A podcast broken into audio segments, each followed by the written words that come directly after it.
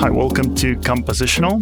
I'm Roman Cheplyaka, and today we're talking about linear types.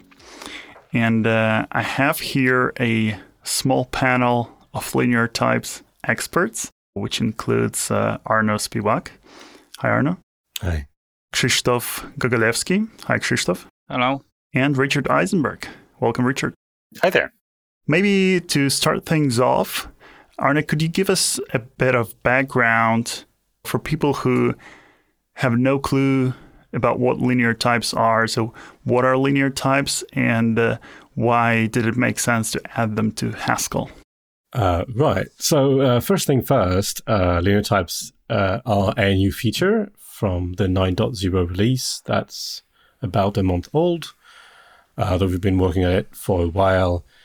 Uh, what it does uh, at the very uh, basic level is to add one new type of functions, uh, which you write uh, with a so, somewhat long sigil, like percent one arrow. Um, and uh, so we call that a linear function. A linear function is essentially a function that uses uh, its argument exactly once. And that may look like a bit of a curious uh, thing to want. Uh, so, what do we do with this? Is the real question. And the short answer is it lets you keep track of resources in types. And there are the two big family of use cases for that. Uh, one is to make pure interface uh, for things that would formerly be uh, impure in Haskell, such that such as a, an API for mutable array that is pure. And the other use case uh, would be to uh, enforce protocols at the type level. The most basic example of it is a file where uh, you can make uh, you, you can make an API for files where you are sure that you will always close a file and uh, that you've opened and never use the file after it, ha- it has been closed. So that is the uh, the basic general idea, and then it, it balloons out. So maybe to to clarify, the reason why this applies to mutable arrays is that um, if you update an array, you you want to do it in place rather than copying the array, and but you also need to make sure that the array, like the non mutated version of the array, won't be accessed later. Yes. So the API looks like it's returning a new array, just like you're doing uh, uh, uh, uh when you have a map from the data.map thing, but it really returns the same thing. Uh, and, and, indeed, uh, the API ensures that the old versions are not visible by anyone. So it doesn't make any difference from the point of view of the consumers of the API, whether it ha- the array has been copied or whether it has been mutated. It's impossible to observe the difference. And uh, what's what's the history of, of this project? How did it come about? uh, so in 2016, uh, a, a, bunch of us at Tweag, when Tweag was much smaller, uh, were working on a distributed computed, uh, sorry, a distributed computing project uh, a, European fund, a Europe funded project. So it was a research project. We had some Slack um, in that project, and it's sort of when we when we thought about uh, what to do with this time, uh, we realized that uh, we had been joking. Um, Jean-Philippe Bernardy and I, in particular, to that linear types would solve so many problems in that project. Um, partly because uh, we had worked with linear types recently, both of us, and that was sort of paged in. And we thought, yeah, that's actually a, a very cool thing to do. Uh, except that I didn't believe that it was possible uh, to add linear types to Haskell. So Jean Philippe had to convince me. And when that happened, then we got working uh, and, and, and excited as well. Uh, that was uh, that was a long project. Uh, we uh, we made a lot of people join uh, to help out to make this a like a thing. Like, making a linearly typed language is not a challenge. It has been done many times, so we just have to work on the, on other people's footstep. But making Haskell a linearly typed language without compromising anything from current users of Haskell, doing that in GHC, not in a new compiler, that is very challenging. Um, so the initial uh, project involved, uh, apart from uh, Jean-Philippe and I, Simon Peyton-Jones, uh, Ryan Newton, and Mathieu Boespflug from Tweag as well. So there was a paper uh, at POPL in 2018. Um, and that was just the first step because that that is in a way just a paper.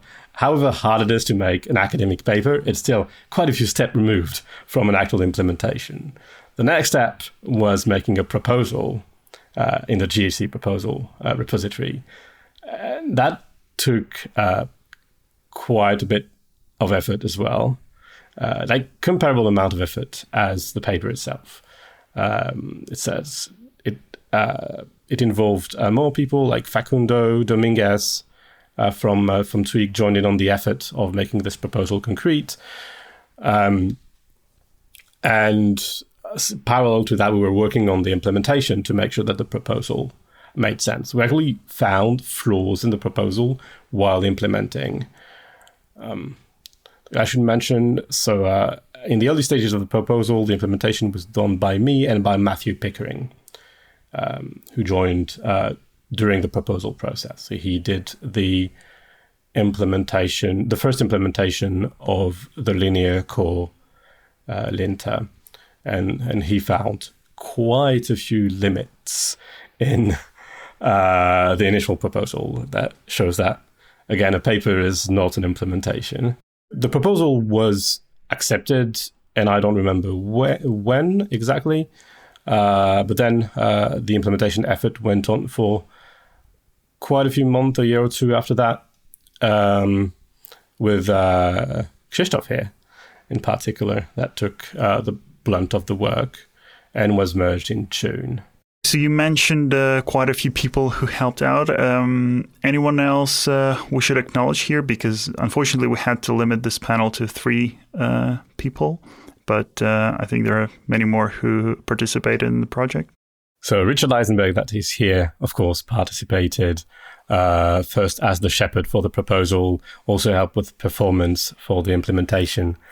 Um, and uh, on a project I'm going to talk in a second, uh, there is also Bhavik Mehta, uh, Utku and Divesh Otwani, uh, all from Tweag, who worked on the linear based project, which uh, aims at giving a well, a, a prelude library uh, for working with linear types.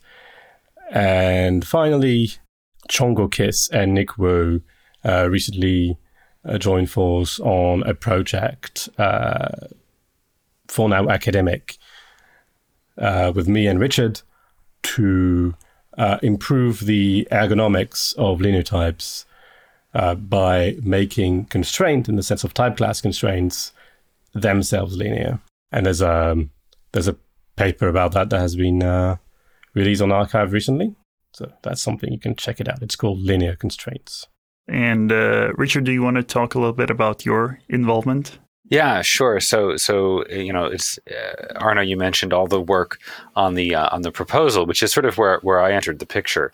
Um, so I'm I'm on the the GHC steering committee, and um, when that proposal landed, it was the, the biggest proposal that we had seen so far.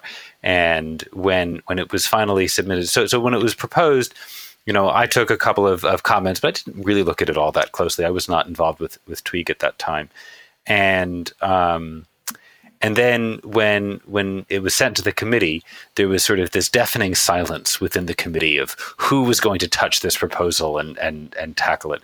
And um, you know, I think I, I let, let, the silence run out for a little while, hoping someone else would jump in. But I decided it was it was my turn.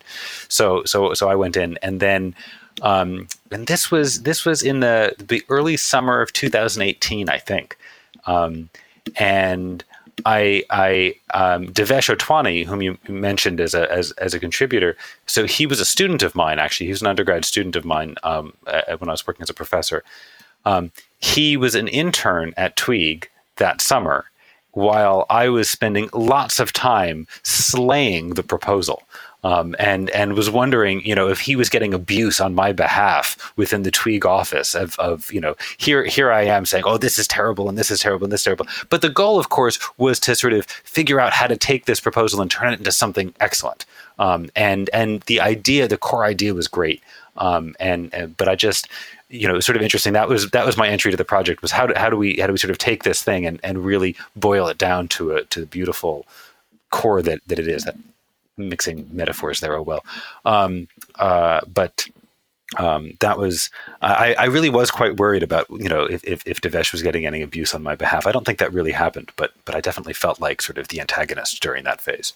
And so the current status, I guess, is that um, linear types um, have been like the most of the work you mentioned have been merged into uh, GHC and available since uh, G- GHC 9.0. Anything else you want to talk about about the current status of linear types? So 9.0 is the very first version of linear type. So it's the paint is extremely fresh. There are plenty of things still missing. The proposal is not entirely implemented yet. Um, so it's not uh, recommended for production use yet, but you can play with it as much as you want. You can already do quite fancy things with them. I want to I want to disagree there actually. I think it is ready for production use. I think it depends on what it depends on what we mean by production. So so so you know use in anger, yes, there might be some funny error messages. There might be some other things that happen around the surface. But in terms of the sort of the, the the the, core effect, I mean, in terms of the sort of shipped code, um, I think that's fine right the the the the scratchy parts are going to be the, the sort of the programmer facing parts and so if if you and your developers are, are you know are, are are willing to deal with that, you know, your your code will be safer and, and the and the, and the executing code will will run just as fast and do all of the right things. Um, so in that way, I think it is production ready, even if it's maybe a, a slightly scratchy developer experience still. Thanks, Richard and Arnaud. And uh, now let's jump into the questions. So we uh, solicited questions from the community, mostly on Reddit. We got quite a few questions.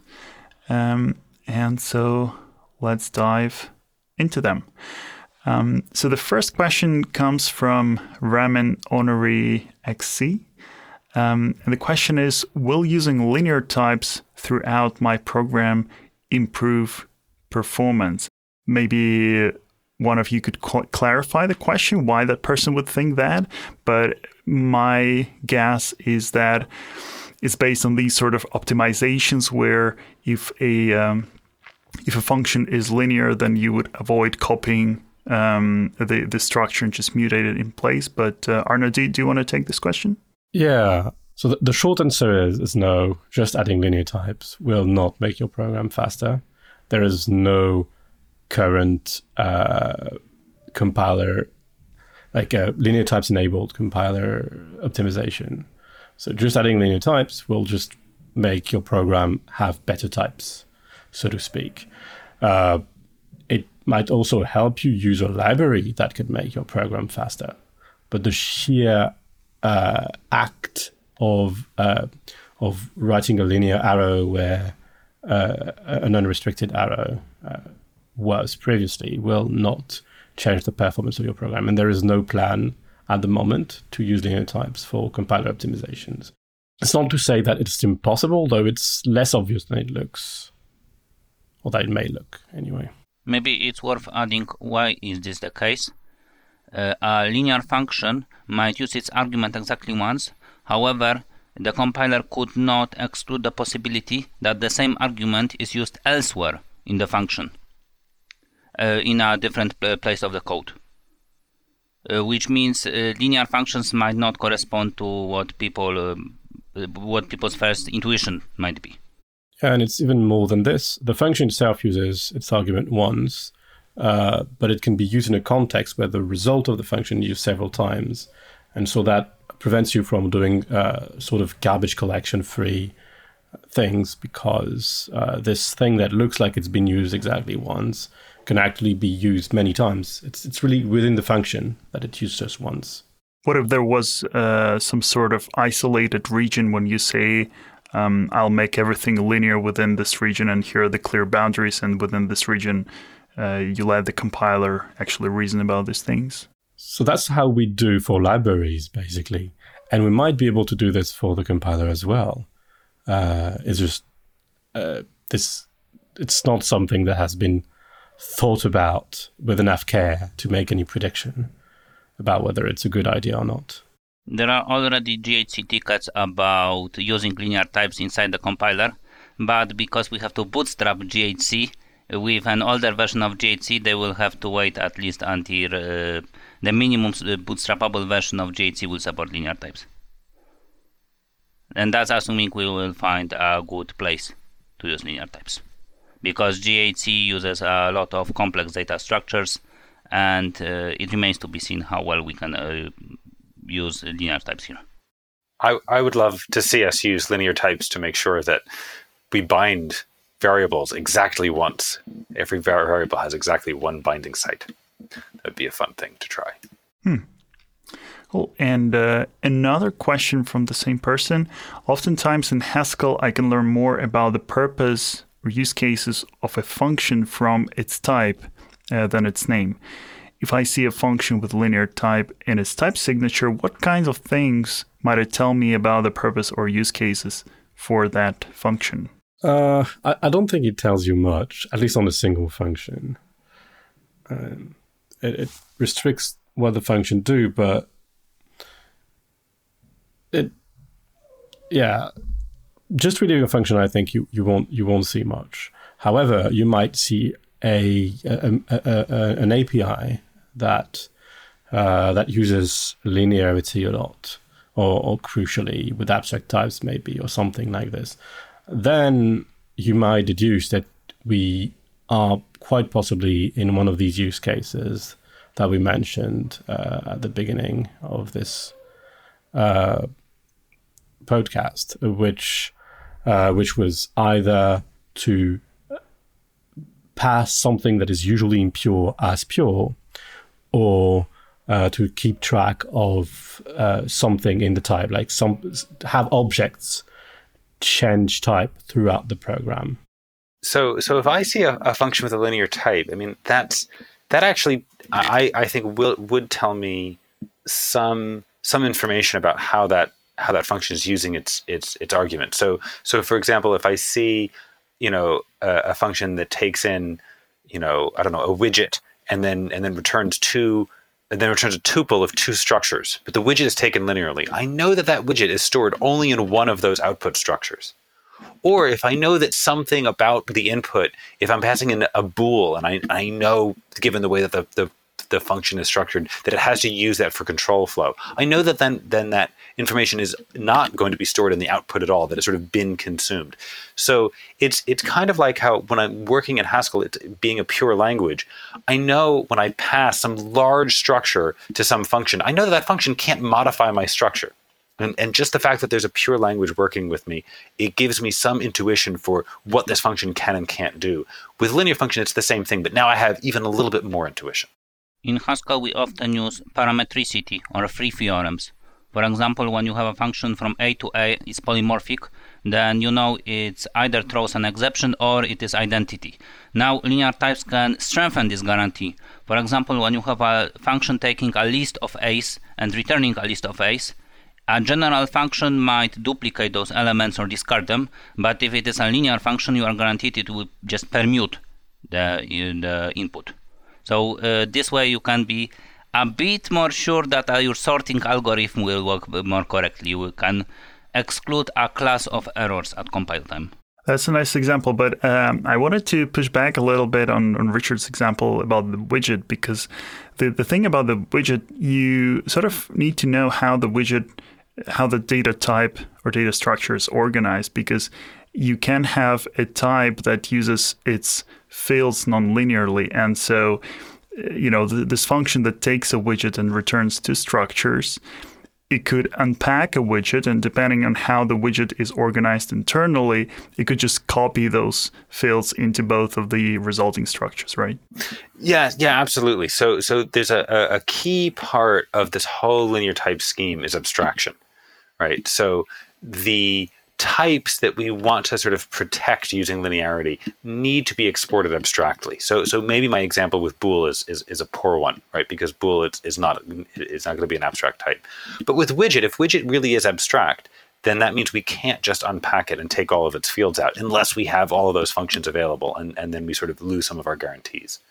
Um, but if, if it's some opaque type without its constructors exported, without sort of full access to its internals, because it has some sort of um, uh, identity of its own that, that's controlled by an abstraction boundary, then the linearity gives us these extra guarantees. It, it's actually quite like Krzysztof's example of of using a type variable. So a type variable is another sense an abstract type that we can't really look inside of. And and so that's when linear types really shines. The next question comes from Lord Gothington. And the question is uh, How might linear types pave the way for an alternative to conduit, pipes, and other streaming I/O libraries? I'll make it very short. There's already some work that has been done on this, uh, based on the streaming library by Edvard Hübinette and Divesh Otwani. Um, and it's currently in linear base, so you might want to have a look at this. Could you comment on the recent state of that uh, project? Because at some point, uh, I think I looked at it, and the problem was that linearity was, was interpreted as in you have to consume the whole stream, right? Which means consume every single element, which, which sort of de- defeats the purpose of having a, a, streaming abstraction, where the point is exactly that you can uh, um, consume as many elements as as you need first, I don't agree with this uh, latest statement. Uh, the point of a streaming abstraction is to make sure that you don't load everything in memory and you can work with constant memory on something of unbounded length. Uh, having the ability to drop some elements is a nice bonus, uh, which we were quite miffed to lose in the first iteration of this work. But since then, we found a way uh, that requires introducing a second type of streams, one that is interruptible. Um, they, they have slightly different characteristics. Um, but but it it, it does um, yeah it, it, it does work more or less. Um, it, it, might very well be that uh, with experience we find that uh, having affine types, which uh, by the way are not part of the current linear types implementation or plan, but can be added at a fairly low cost. Um, uh, would be better for streams. Uh, but for the use cases that we have, uh, we tend to believe that linearity is kind of better. That forces you to be very, very conscious about where you release your resources. Whereas with uh, an affine abstraction, you would let some uh, bracket style thing or resource T style thing uh, close the uh, the resources for you, and uh, that's all fine sometimes. But when the stream goes on for very very long, it's not very good. So, so yeah, it, it, it works much better now that we've uh, worked on it a bit more with a bit of care. Next question comes from Ian Zinn. Are linear types inferable with the Hindley-Milner algorithm? Richard, uh, maybe you take this one. Yeah, sure. So this is is um, there's a, there's a lot of different directions to go with this. Um, so one, a quick answer is is no, um, because you know Hindley Milner is is is really just sort of looking at at more general type inference. Um, that that algorithm is is specialized to to sort of nonlinear arrows. But I think maybe what the, the question is, is, is after is is our approach backward compatible? Um, and and there I would say the answer is definitely yes um, in that when we have linear types enabled, all of the type inference that we know and love from Haskell still continues. There's there's sort of no trouble at all with that. And then even beyond that, if uh, in in the context of Haskell, when we have some variables that have say linear types and we we use those variables, everything will just kind of work. Um, I don't I don't have sort of a good way of pinning that down, but that um, you know, if you have linear types enabled and you have some linear functions in scope, we'll be able to infer types using uh, an, essentially an extension of, of, of Hindley-Milner. The next few questions come from Tarman.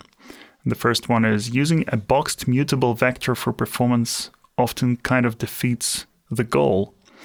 Um, are the current boxed linear containers the first step, or all that is planned for now? And, and I think what um, this person is referring to is the linear base, where um, the sort of linear mutable array was implemented, but the current implementation is is boxed. So, um, Arne, do you know the current status or or the plans for it?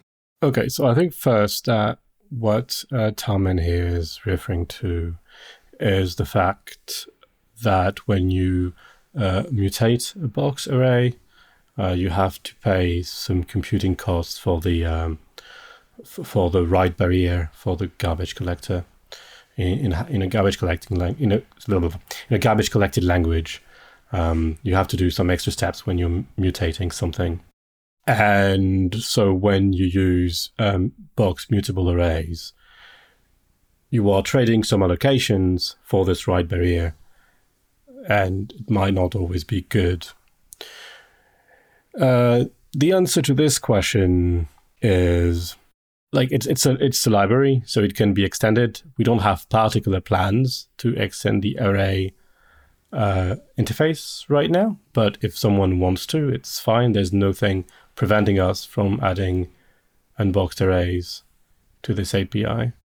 The next question is Seems like nested linear containers would need some fundamental and incompatible API changes. Are nested linear containers possible? And maybe you could clarify what a nested linear container is and what's the issue with that. So there's a question of doing arrays of arrays, basically. Um, it's a complex question with a deep answer. Um, so uh, currently in linear base, when uh, we have an array, uh, the array itself is a linear quantity that we thread through the program, but the elements of the arrays are not linear. That means we can't make an array of array and mutate the inner array. The reason for this is due to the freeze function, uh, which uh, transforms a mutable array into an immutable array that we can use as much as we want. It's not restricted to being a linear quantity anymore. And we implement that in O of one, like unsafe freeze in base, but it's safe. That's kind of the kicker. If you had linear elements to this array, you couldn't freeze like this because you have to sort of recursively freeze the element of the array. So we didn't make arrays that way. It's also very easy to make arrays of linear elements where you cannot freeze the array, so it stays mutable and linear throughout its existence. There's no problem about that. In a way, it's just a tuple. Tuples are like this. Mixing the two, having arrays of arrays that can be freezed in O of one, that's a tougher proposition. Uh, the linear constraints paper, which I mentioned earlier, actually does a proposal to be able to do this sort of thing. It's a much more complex API on the face of it, though it might be a better one. Uh, future will tell. I, I don't understand the whole depth of, of this question, but to me it seems like not only the arrows, so currently the arrows could be linear, but you also want to maybe annotate a container with linearity. You want to say I parameterize this array as being linear in its elements, right? Or maybe even a more complex data structure. So, for example, a map.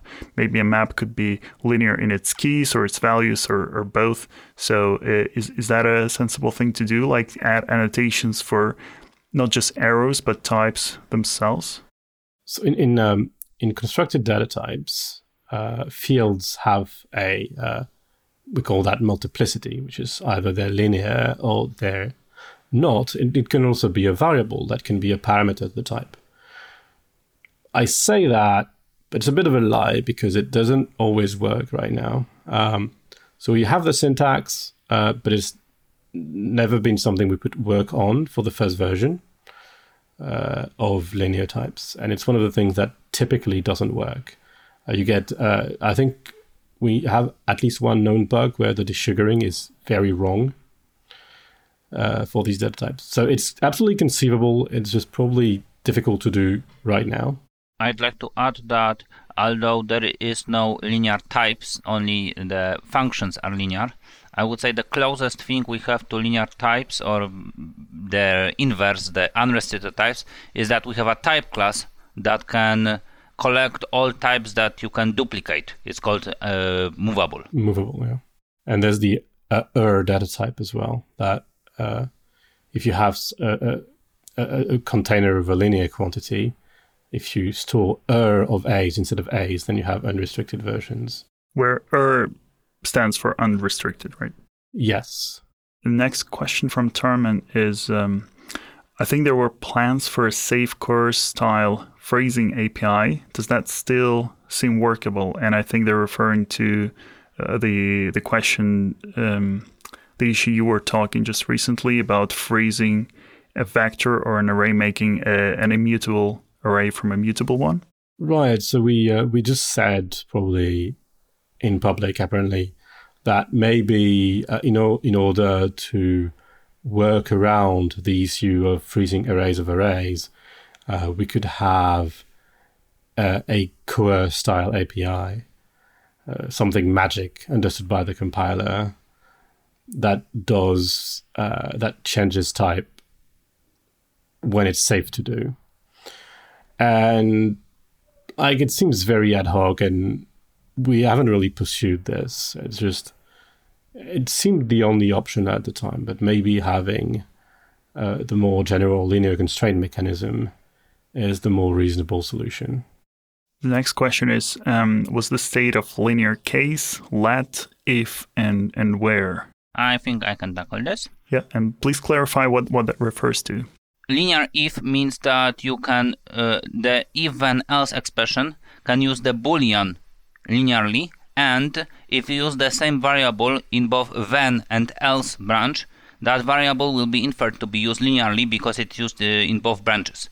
And this is already the behavior of GHC 9.0 you can both use the uh, boolean and the when else branches as linear in linear context however this does not work when you use rebindable syntax because rebindable syntax desugars to an application of an if then else function.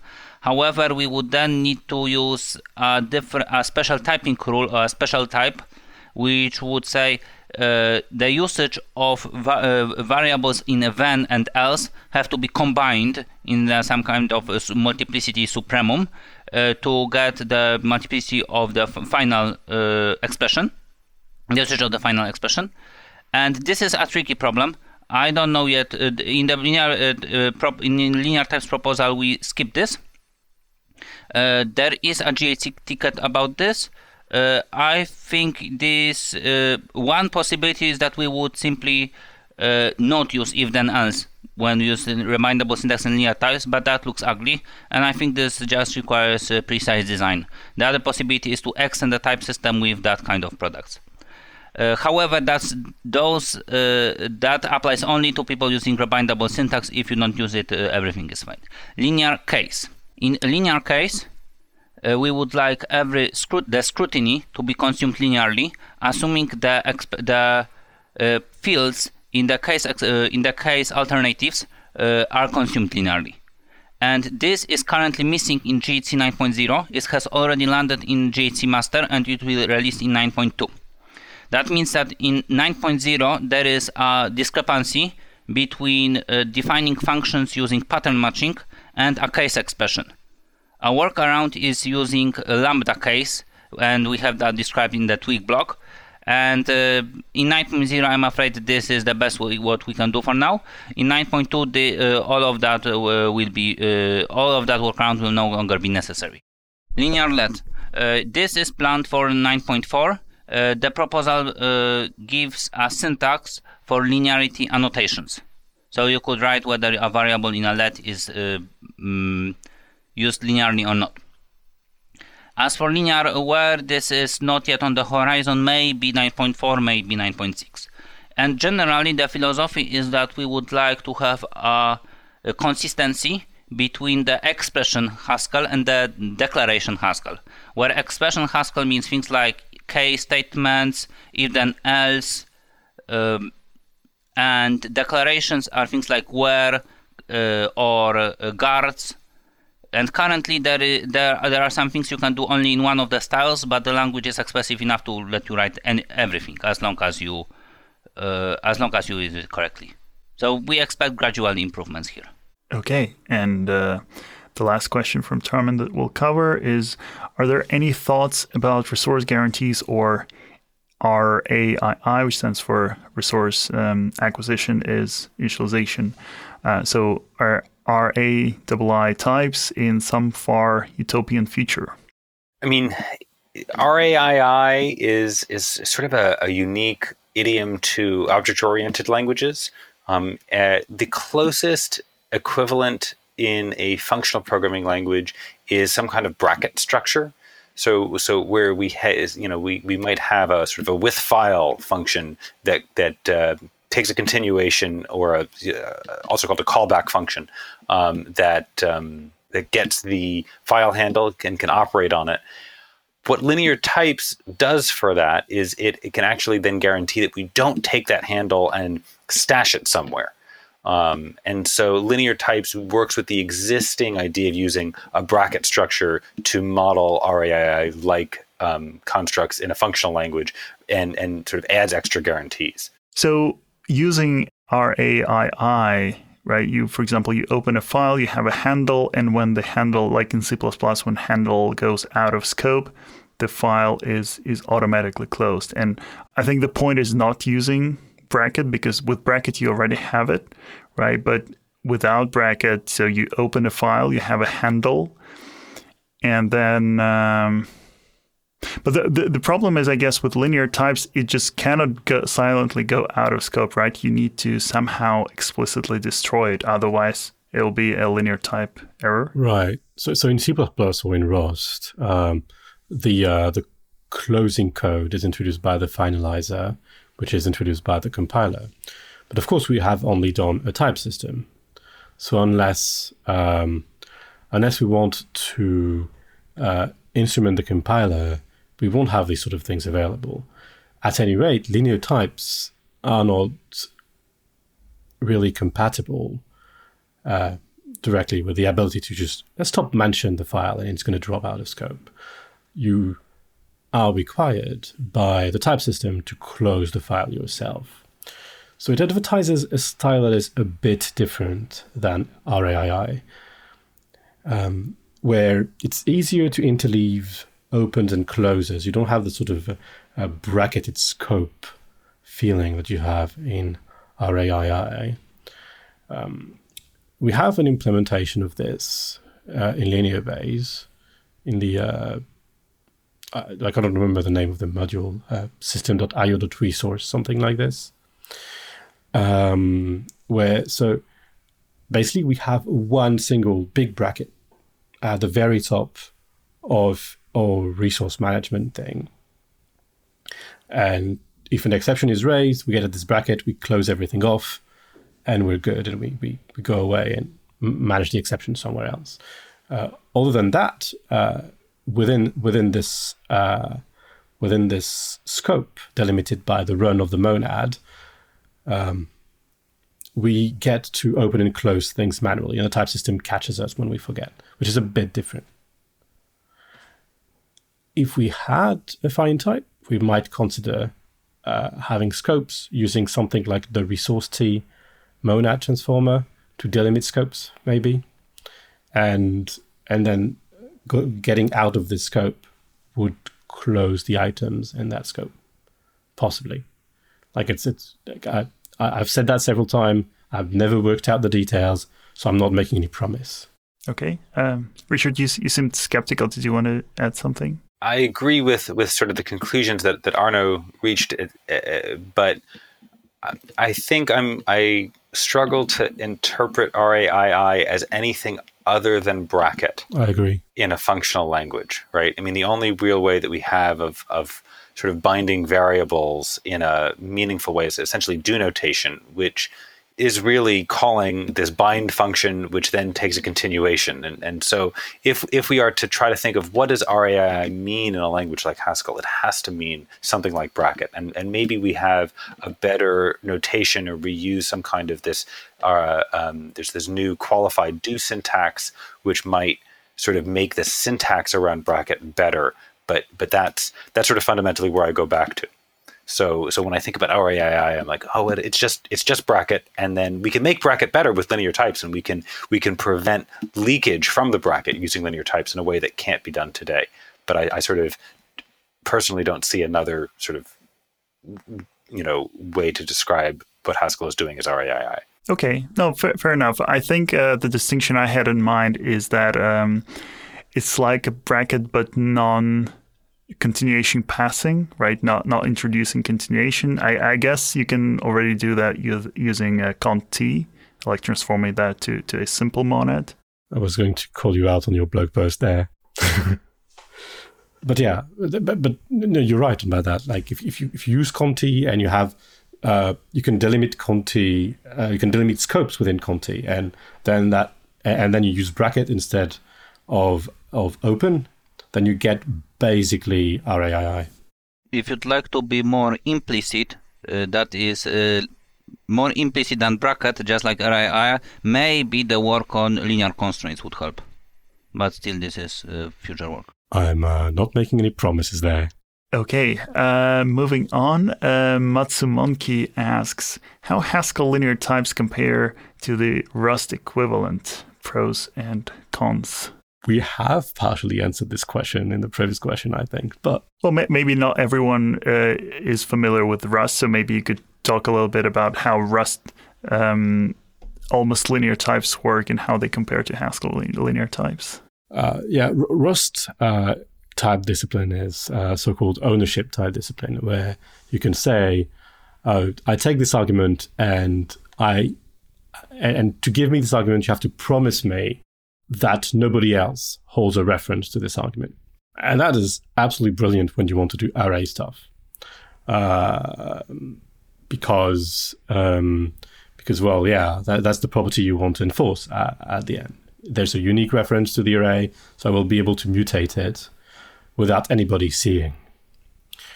Um, the other thing you can do very easily with ownership is saying, oh, I don't own this anymore. I'm just giving it away to the word and nobody owns the thing. There's no unique reference to it, and it can be read in an unrestricted fashion. So it basically like supports the uh, the array example primitively. Um, it has two other kinds of types, uh, which are mutable and immutable borrows. Immutable borrow is basically an affine type. So what I've said several times is never defined. So let me take a, just a, a slight moment to define it. Uh, whereas we say that linear types, linear functions, sorry, consume uh, their argument exactly once, an affine function is the name of a function that uses their argument at most once. So they're completely allowed to forget about the argument. Like a const is affine in both of its arguments, but not linear in both. Uh, and so, yeah, uh, mutable borrow, uh, mutable borrows are are treated affinely. Um, so there's a lot that you can do uh, in Rust that is similar to what we can do with linear types by just encoding them as borrows. So Rust is really like like built around this idea of giving a pure interface to mutation and no level memory management. It's very specialized, so the syntax is really customized for this. But they showed that was just encoding things as mutable borrow, you can do a ton of great example, including RAII that we were just talking about uh, within the system. Uh, it relies on a dedicated syntax, a dedicated notion of scopes, uh, it did, uh, on uh, code generation.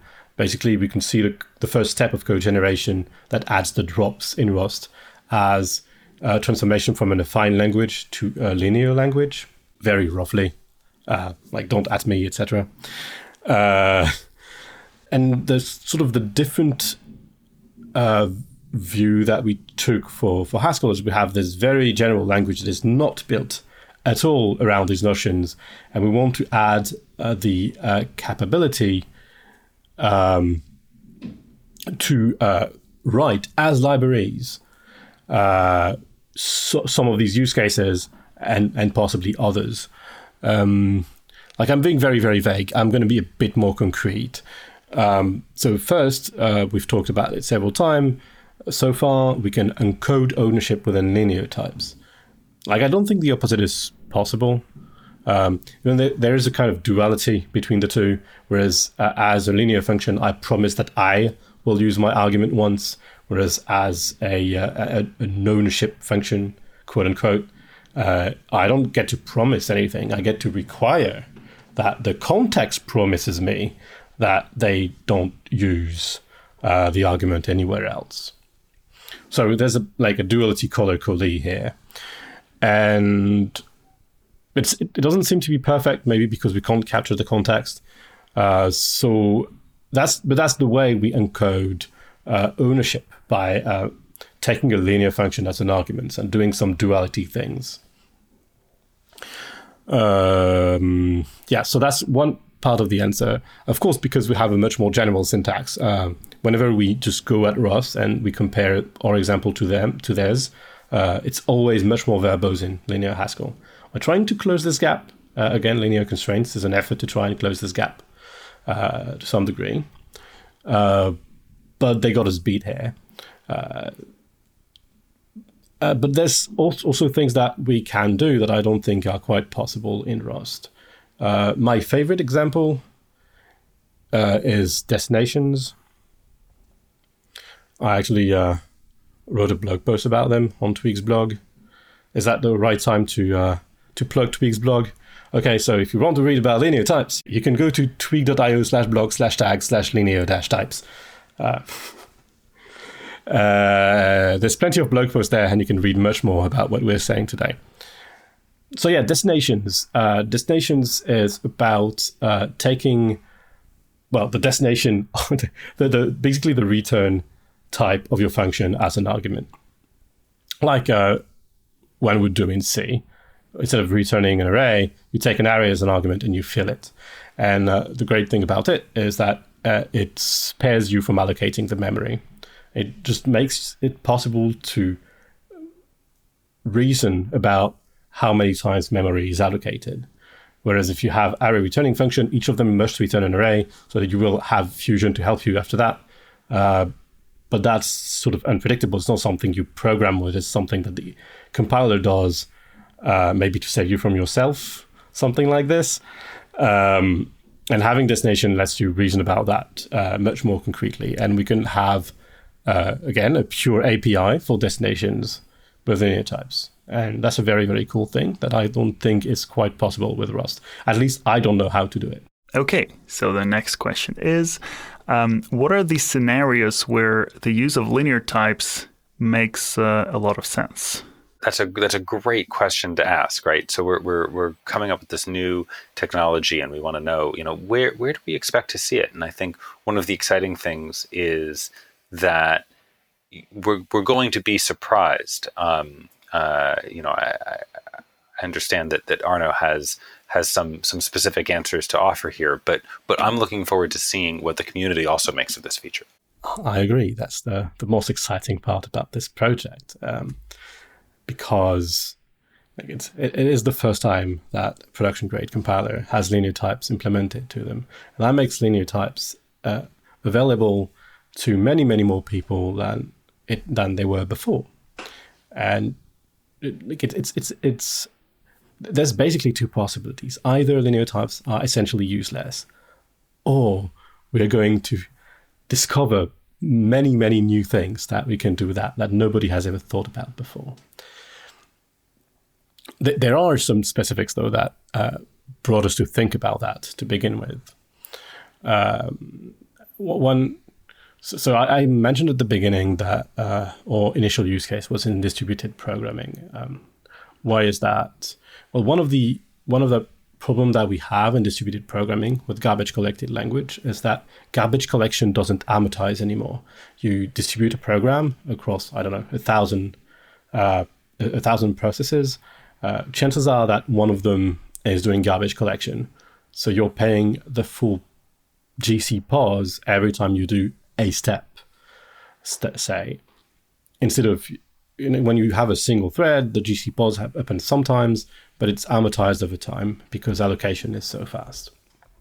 But if you're constantly waiting on someone doing garbage collection, then you're paying the full price and more of garbage collection. So uh, when you're doing distributed programming, it makes sense somehow to move some of the memory management to like all the like the, the, the bulk of it to be outside the GC and we thought, yeah, with linear times, we can make that safe because call, calling malloc manually is not quite the reason why I'm programming in Haskell right now. Uh, that's not what drew me to the language. Uh, like if, if I have to, but I don't want to. And that's one typical use case for uh, linear types. Another one is to encode protocols. Um, so there's a keyword, but I'm uh, forgetting it right now. Session types. That's the keyword.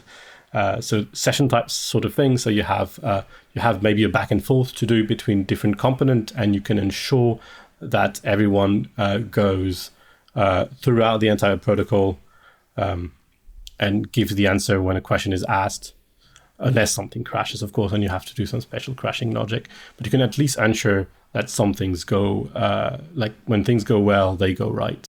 Draw Forever asks Will we get linear functions taking and returning a state token that can effectively replace I.O.?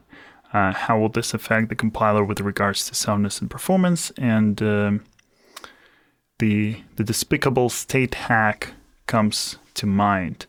Um, and so I think what this person refers to is that uh, the I/O monad can be sort of emulated as a as a state monad, but with a state that is hidden and uh, and opaque to make it more or less linear. Um, and so now that we have linear functions, wouldn't it make sense to apply them here? And so this person says like we could have have type IO A equals like a uh, a linear function from the real world token to a tuple of real world token and the the return type. So Already the linear uh, Haskell paper makes the possibility that this function could be made linear because in fact GHC passes that linear uh, the real world token is passed linearly. That's how you want uh, IO to sequence its operations.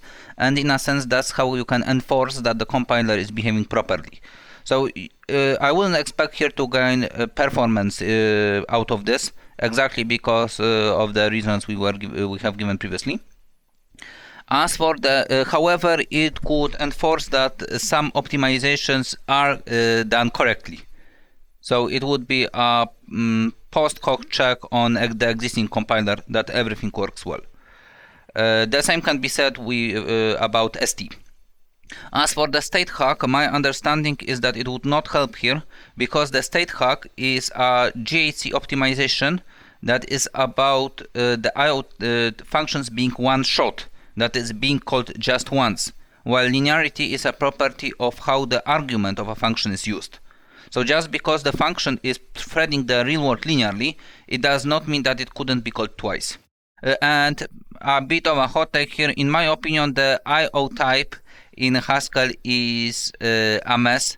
I know that it makes a lot of practical sense, but uh, uh, and there might be performance reasons behind that but from like theoretical point of view i think it would be cleaner if io used some kind of free monad or something and there is for example a po- post by i think by uh, I forgot the author. Basically, I/O uh, as a, as a state monad doesn't make sense if you want to talk about concurrency, for example. Right. So, um, a couple of follow up questions I had about this is uh, first, uh, you said that uh, the real world token is already used linearly. Um, is that sometimes maybe violated when implementing stuff like unsafe perform IO? That is true. The, the, the unsafe perform IO uses a function called run RW. So you are given an IO function and uh, you manufacture a real world out of nowhere.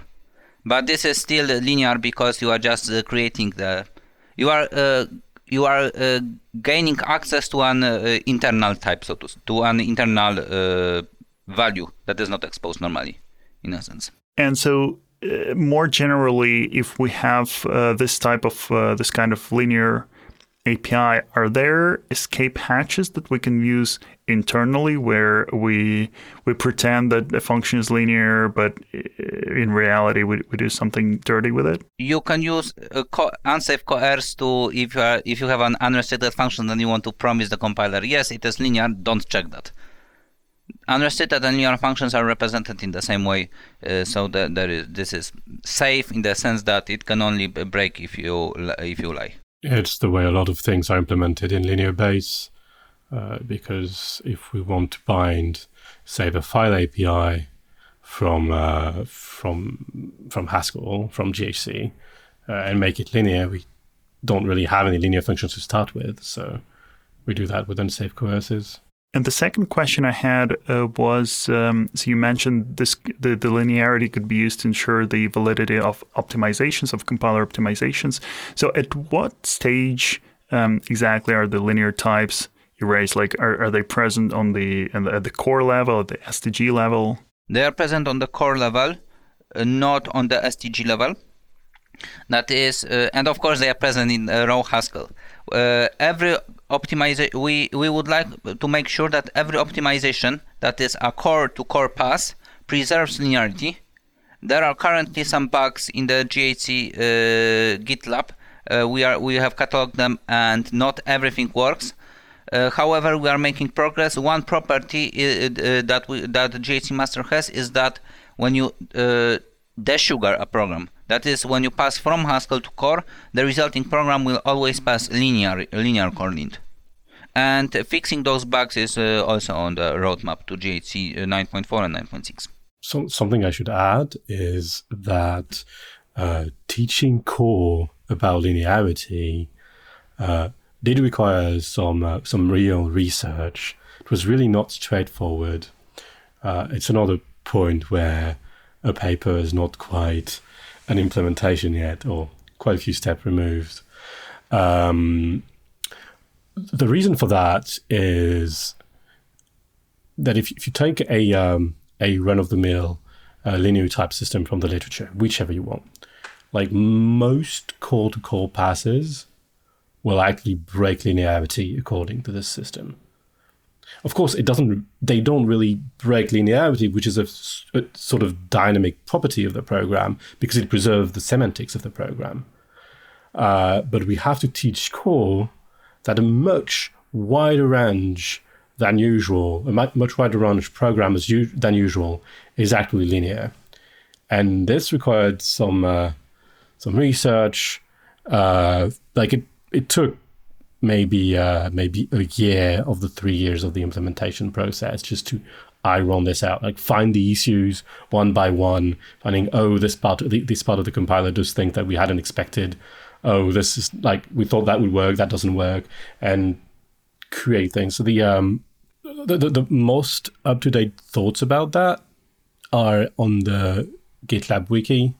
So you can look look linear types in the GitLab wiki and, and follow the links to the implementation, and you will uh, you will find the current status of all this.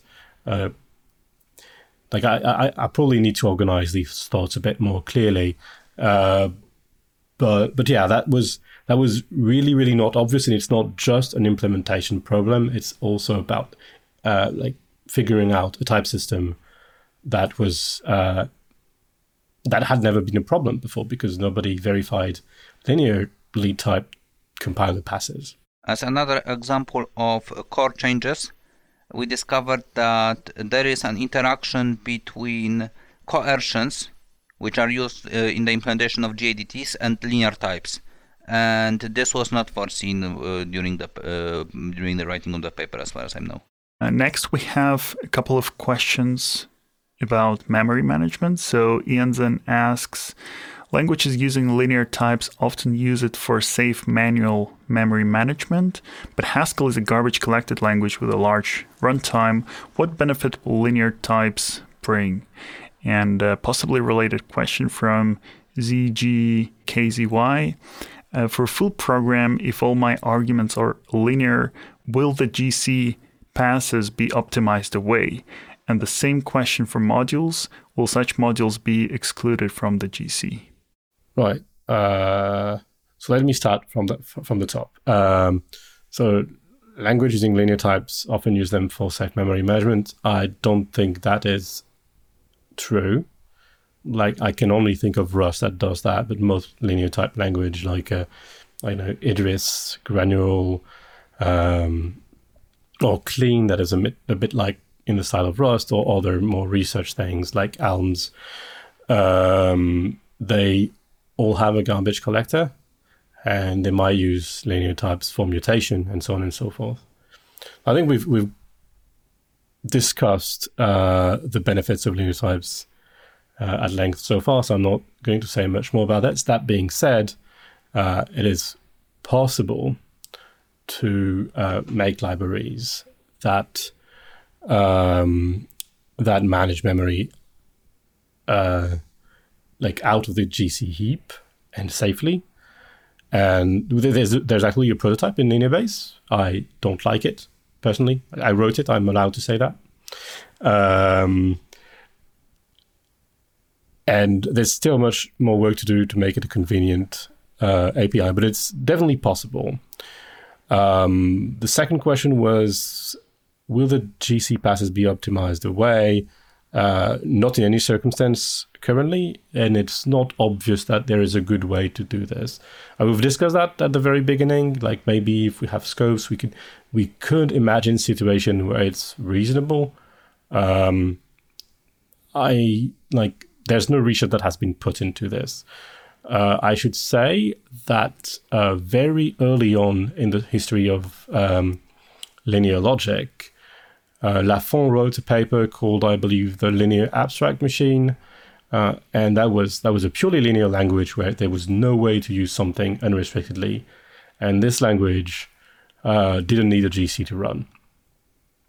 So if we are able to delimit situations, like if it happens at all, uh, where this applies, then maybe, like we we've really like taught like uh, in the, in the early stages of thing this project we thought about it hard and nothing really stuck. That's what i can say about this.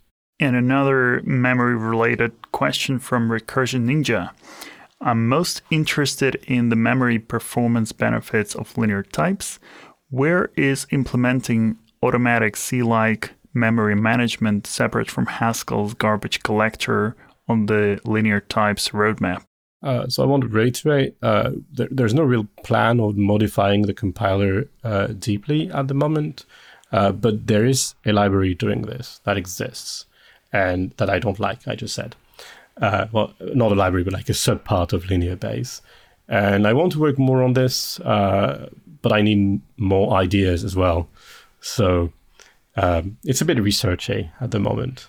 Tarman asks Could strictness analysis results be used to suggest extra linear errors with an optional warning? Um, GHC certainly could uh, do some analysis to, to produce such a warning or, or um, or even HLint. I, I, actually think that this is something that, that could be done outside of GHC. I don't think it would be strictness analysis because strictness and linearity are in a similar space, but they're different. Um, as just one quick example, if if you have a function that takes um, an argument x and puts x into a singleton list, that function is actually lazy in in the argument, yet it's also linear. Um, so there's there's not quite a, a lining up there. Um, one one minus to doing this is, you know, say a person is writing a function that happens to use its argument linearly, but doesn't want to advertise that to the world. Then they don't want to mark their function as linear because maybe they want to give themselves the freedom to change the implementation later. How would you indicate that to GHC or to lint to suppress the warning there? It's not it's not totally clear to me. 1331 asks, I'm interested in learning more about the limitations and recommendations concerning migration of existing code. Um, Krzysztof, do you have any thoughts on that? Uh, currently, GHC's uh, linear types is kind of experimental, so we expect uh, initial adoption to be slow and uh, just the early adopters. And my suggestion would be not to change your functions to linear, rather to use multiplicity polymorphism, so that if there is someone using your uh, function in a higher order context, there won't be any type error. Changing uh, an unrestricted function to a multiplicity polymorphic function will be backwards compatible. Uh, however, what you are doing is you are closing the door uh, in case you would like to make your function unrestricted later. That would be then a breaking change. To what extent can a package mix code that uses linear types with code that does not use, use linear types? And specifically, this uh, person 1331 um, gives uh, some uh, examples. Um, can a module that does not use linear types import a module that uh, uses linear types? Can a module contain definitions that use linear types as well as definitions that do not use linear types? Um, so I believe the answers are yes to both of these. Can a definition that does not use linear types uh, use a definition that uses linear types? Can a definition that uses linear types use a definition that does not? so I think all of these are yes, but uh, Krzysztof, do you want to elaborate on that? So uh, my suggested mental model would be uh, linear types merely mean that there is one more parameter in your data types, that is multiplicity. And before linear types, that parameter was fixed to be many. Now you can generalize it and you can make your functions more polymorphic. Which means if you were relying on a function not to be polymorphic and uh, you are using it in a uh, polymorphic context, well, you can't. So if you have an unrestricted function, you cannot use it in the linear context. Uh, however, uh, maybe you use only some pieces of data in an unrestricted fashion, and then you can use uh, that, uh, that those functions in a linear function. Uh, I think it doesn't fully answer the question, uh, which was about the linear types extension, and like there's not a very consistent thing throughout GHC, um, but um, the the, the, the general gist of extensions is that you need them to define uh, functions with it, but not to use these functions. That means yes, you can import and use linear functions, even if you haven't written minus x linear types or language linear types at the top of your file. Um, just like you can use uh, runST without uh, import without writing language rank n types, whereas you can't define runST or a linear function without having the extension. I hope it answers uh, all of the sub questions because there were not. Yeah, so so there are two sides, right, to this question. There's a more formal side, what you can and cannot do if you do or don't enable the linear types extension, and then like more practically, um, how much you can you can mix these. Uh, the next question from 1331 What is the recommended practice for, migra- for migrating existing libraries to use linear types? And specifically, if I have a library foo that exports data foo, would updating that module to use linear types make it incompatible with older versions of uh, GHC? The short answer is yes, uh, because you would be using syntax that is not available in uh, earlier versions of GHC. So if you really, really need to, you could use CPP, but I understand that would be a pretty huge overhead. Perhaps if you really wanted to, you could create a hack where you have function where uh, you use CPP just to define a type synonym only for functions, and then you would need CPP, uh, a type synonym, which means either an unrestricted function in an earlier version of a compiler or a general function in GHC 9.0 and above. And then you would need CPP just in that place for the type synonym. Or you can do that with Cabal flags. Of course, that would uh, mean extra uh, complexity. Uh, so I'm afraid that uh, if you really want to, to use linear types, uh, there, there, you have to break backwards compatibility. Yeah, that, that reminds me how um, a lot of like big C and C++ projects are structured. Like they have a specific macro to define functions, which expands to some compiler-specific function attributes. So yeah, it's similar. Um, would it be a good idea to create a linear version of the module in the same package named data.foo.linear, for example, and use Cabal flags to only make such packages visible to versions of GHC that can handle them? It's probably reasonable. Another approach is to just, you know, not care about. If you're going to go the linear route, there's chances that you don't really need to be compatible with older version of GHCs, which are anyway compatible with the old version of your library. Would it be preferred to instead create a linear version of the package named foo-linear, for example? I really feel these are not linear types questions. They're more like new features in GHC questions. Um, I think m- many like different people have very different answers to this, and there's no really community consensus about what you should do. Um, so, so I'm, I'm, I'm a bit like uh, I'm a bit afraid to make a recommendation right here in public. Um, like m- my inclination is to uh, burn bridges, but not everyone agrees. So my my answer here would be to walk forward carefully, right? So if I mean it, it really depends on what your incentive is to integrate linear types into your package. If the goal is to getting better checking on your own code, right? So you expect to use something linearly and you want to check to make sure that happens.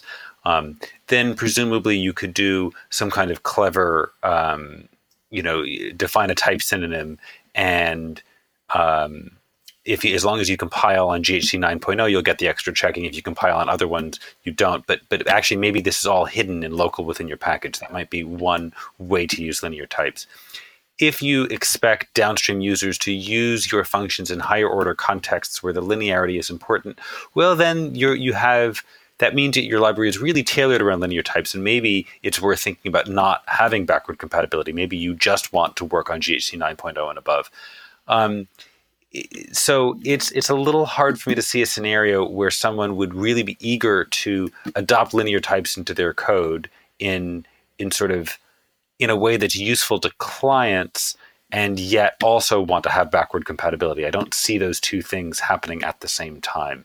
Um, and so probably what ends up happening is that that linear types might not be necessary for all these packages, and you just sort of continue doing things the way that you have been. All right. I think um, these are all the Reddit questions that we're to cover today. And if you have uh, any concluding thoughts? So uh, yeah, maybe I could take a stab. Um, you know, one one really exciting thing about having linear types out there is it gives people the chance to experiment. Um, and and we're really excited to see what experiments people come up with, find new applications of this technology. Um, what will also inevitably happen, and we should be prepared for and embrace as a community, is that some people will misuse linear types. Um, in that uh, there might become interfaces that become needlessly sort of complex and, and have you know five multiplicity polymorphic parameters and things in, in places where they're really not helping to understand the code or to execute it. Um, and and so as with any new toy we have to play with it a little bit to figure out how it works best um, and so, you know, I think that that's that this is an exciting time to be, to be looking at all of this. It's we're going to see new applications, we're going to see new features of linear types coming out in the next several GHC releases as we continue to refine this feature. Um, and just you know, it's uh, I, think we have a real chance to sort of in five years to be able to look back and say, you know, this is when this idea that's been floating around in academia for for decades finally sort of got released into the broader world, and, and we can now start to understand how it's useful. Yeah, and like similarly, uh, we we went into this project obviously with some. Uh, with some motivation of our own, some applications for linear types that we thought would work. But the operating word is thought. We don't know that they work until an application has been tested in production, it's very theoretical. And th- some of these examples that we've put forward have been like implemented in smaller compilers, but they haven't been used in massive code bases. And that is the real test. So even though we have things that we think would work, and we've talked about that throughout this hour, um, I like I absolutely can't promise that they will be uh, the best applications of linear types or like actually real applications of linear types at all after we spent a few years experimenting with this. It's not because it's theoretically possible that it actually makes practical sense. Uh, whenever you add types to something, uh, there's a cost to this and there's a benefit to this. Does the cost exceed the benefit? Well, time will tell. So I really want to second uh, Richard's thought about how uh, really exciting this time is for me. Uh, is like I've I've been working at this for a number of years now, and and, and now finally uh, we're going to see people experiment with this and, and, and just like blow my mind, and, and and that's really what I want to see. Like I just I like I am I'm, yeah I'm really excited to learn new things about linear types that I've never even conceived. As another example, uh, there were many things built on top of GADTs and PolyKinds and other extensions like that, and I don't think they were foreseen when uh, those extensions were added. And I'm sure that with linear types we might see things that we simply haven't anticipated at that time. Okay, um, I think everyone who contributed their uh, questions on Reddit and elsewhere. And uh, Krzysztof, Richard, Arnaud, I thank you for this very enlightening conversation.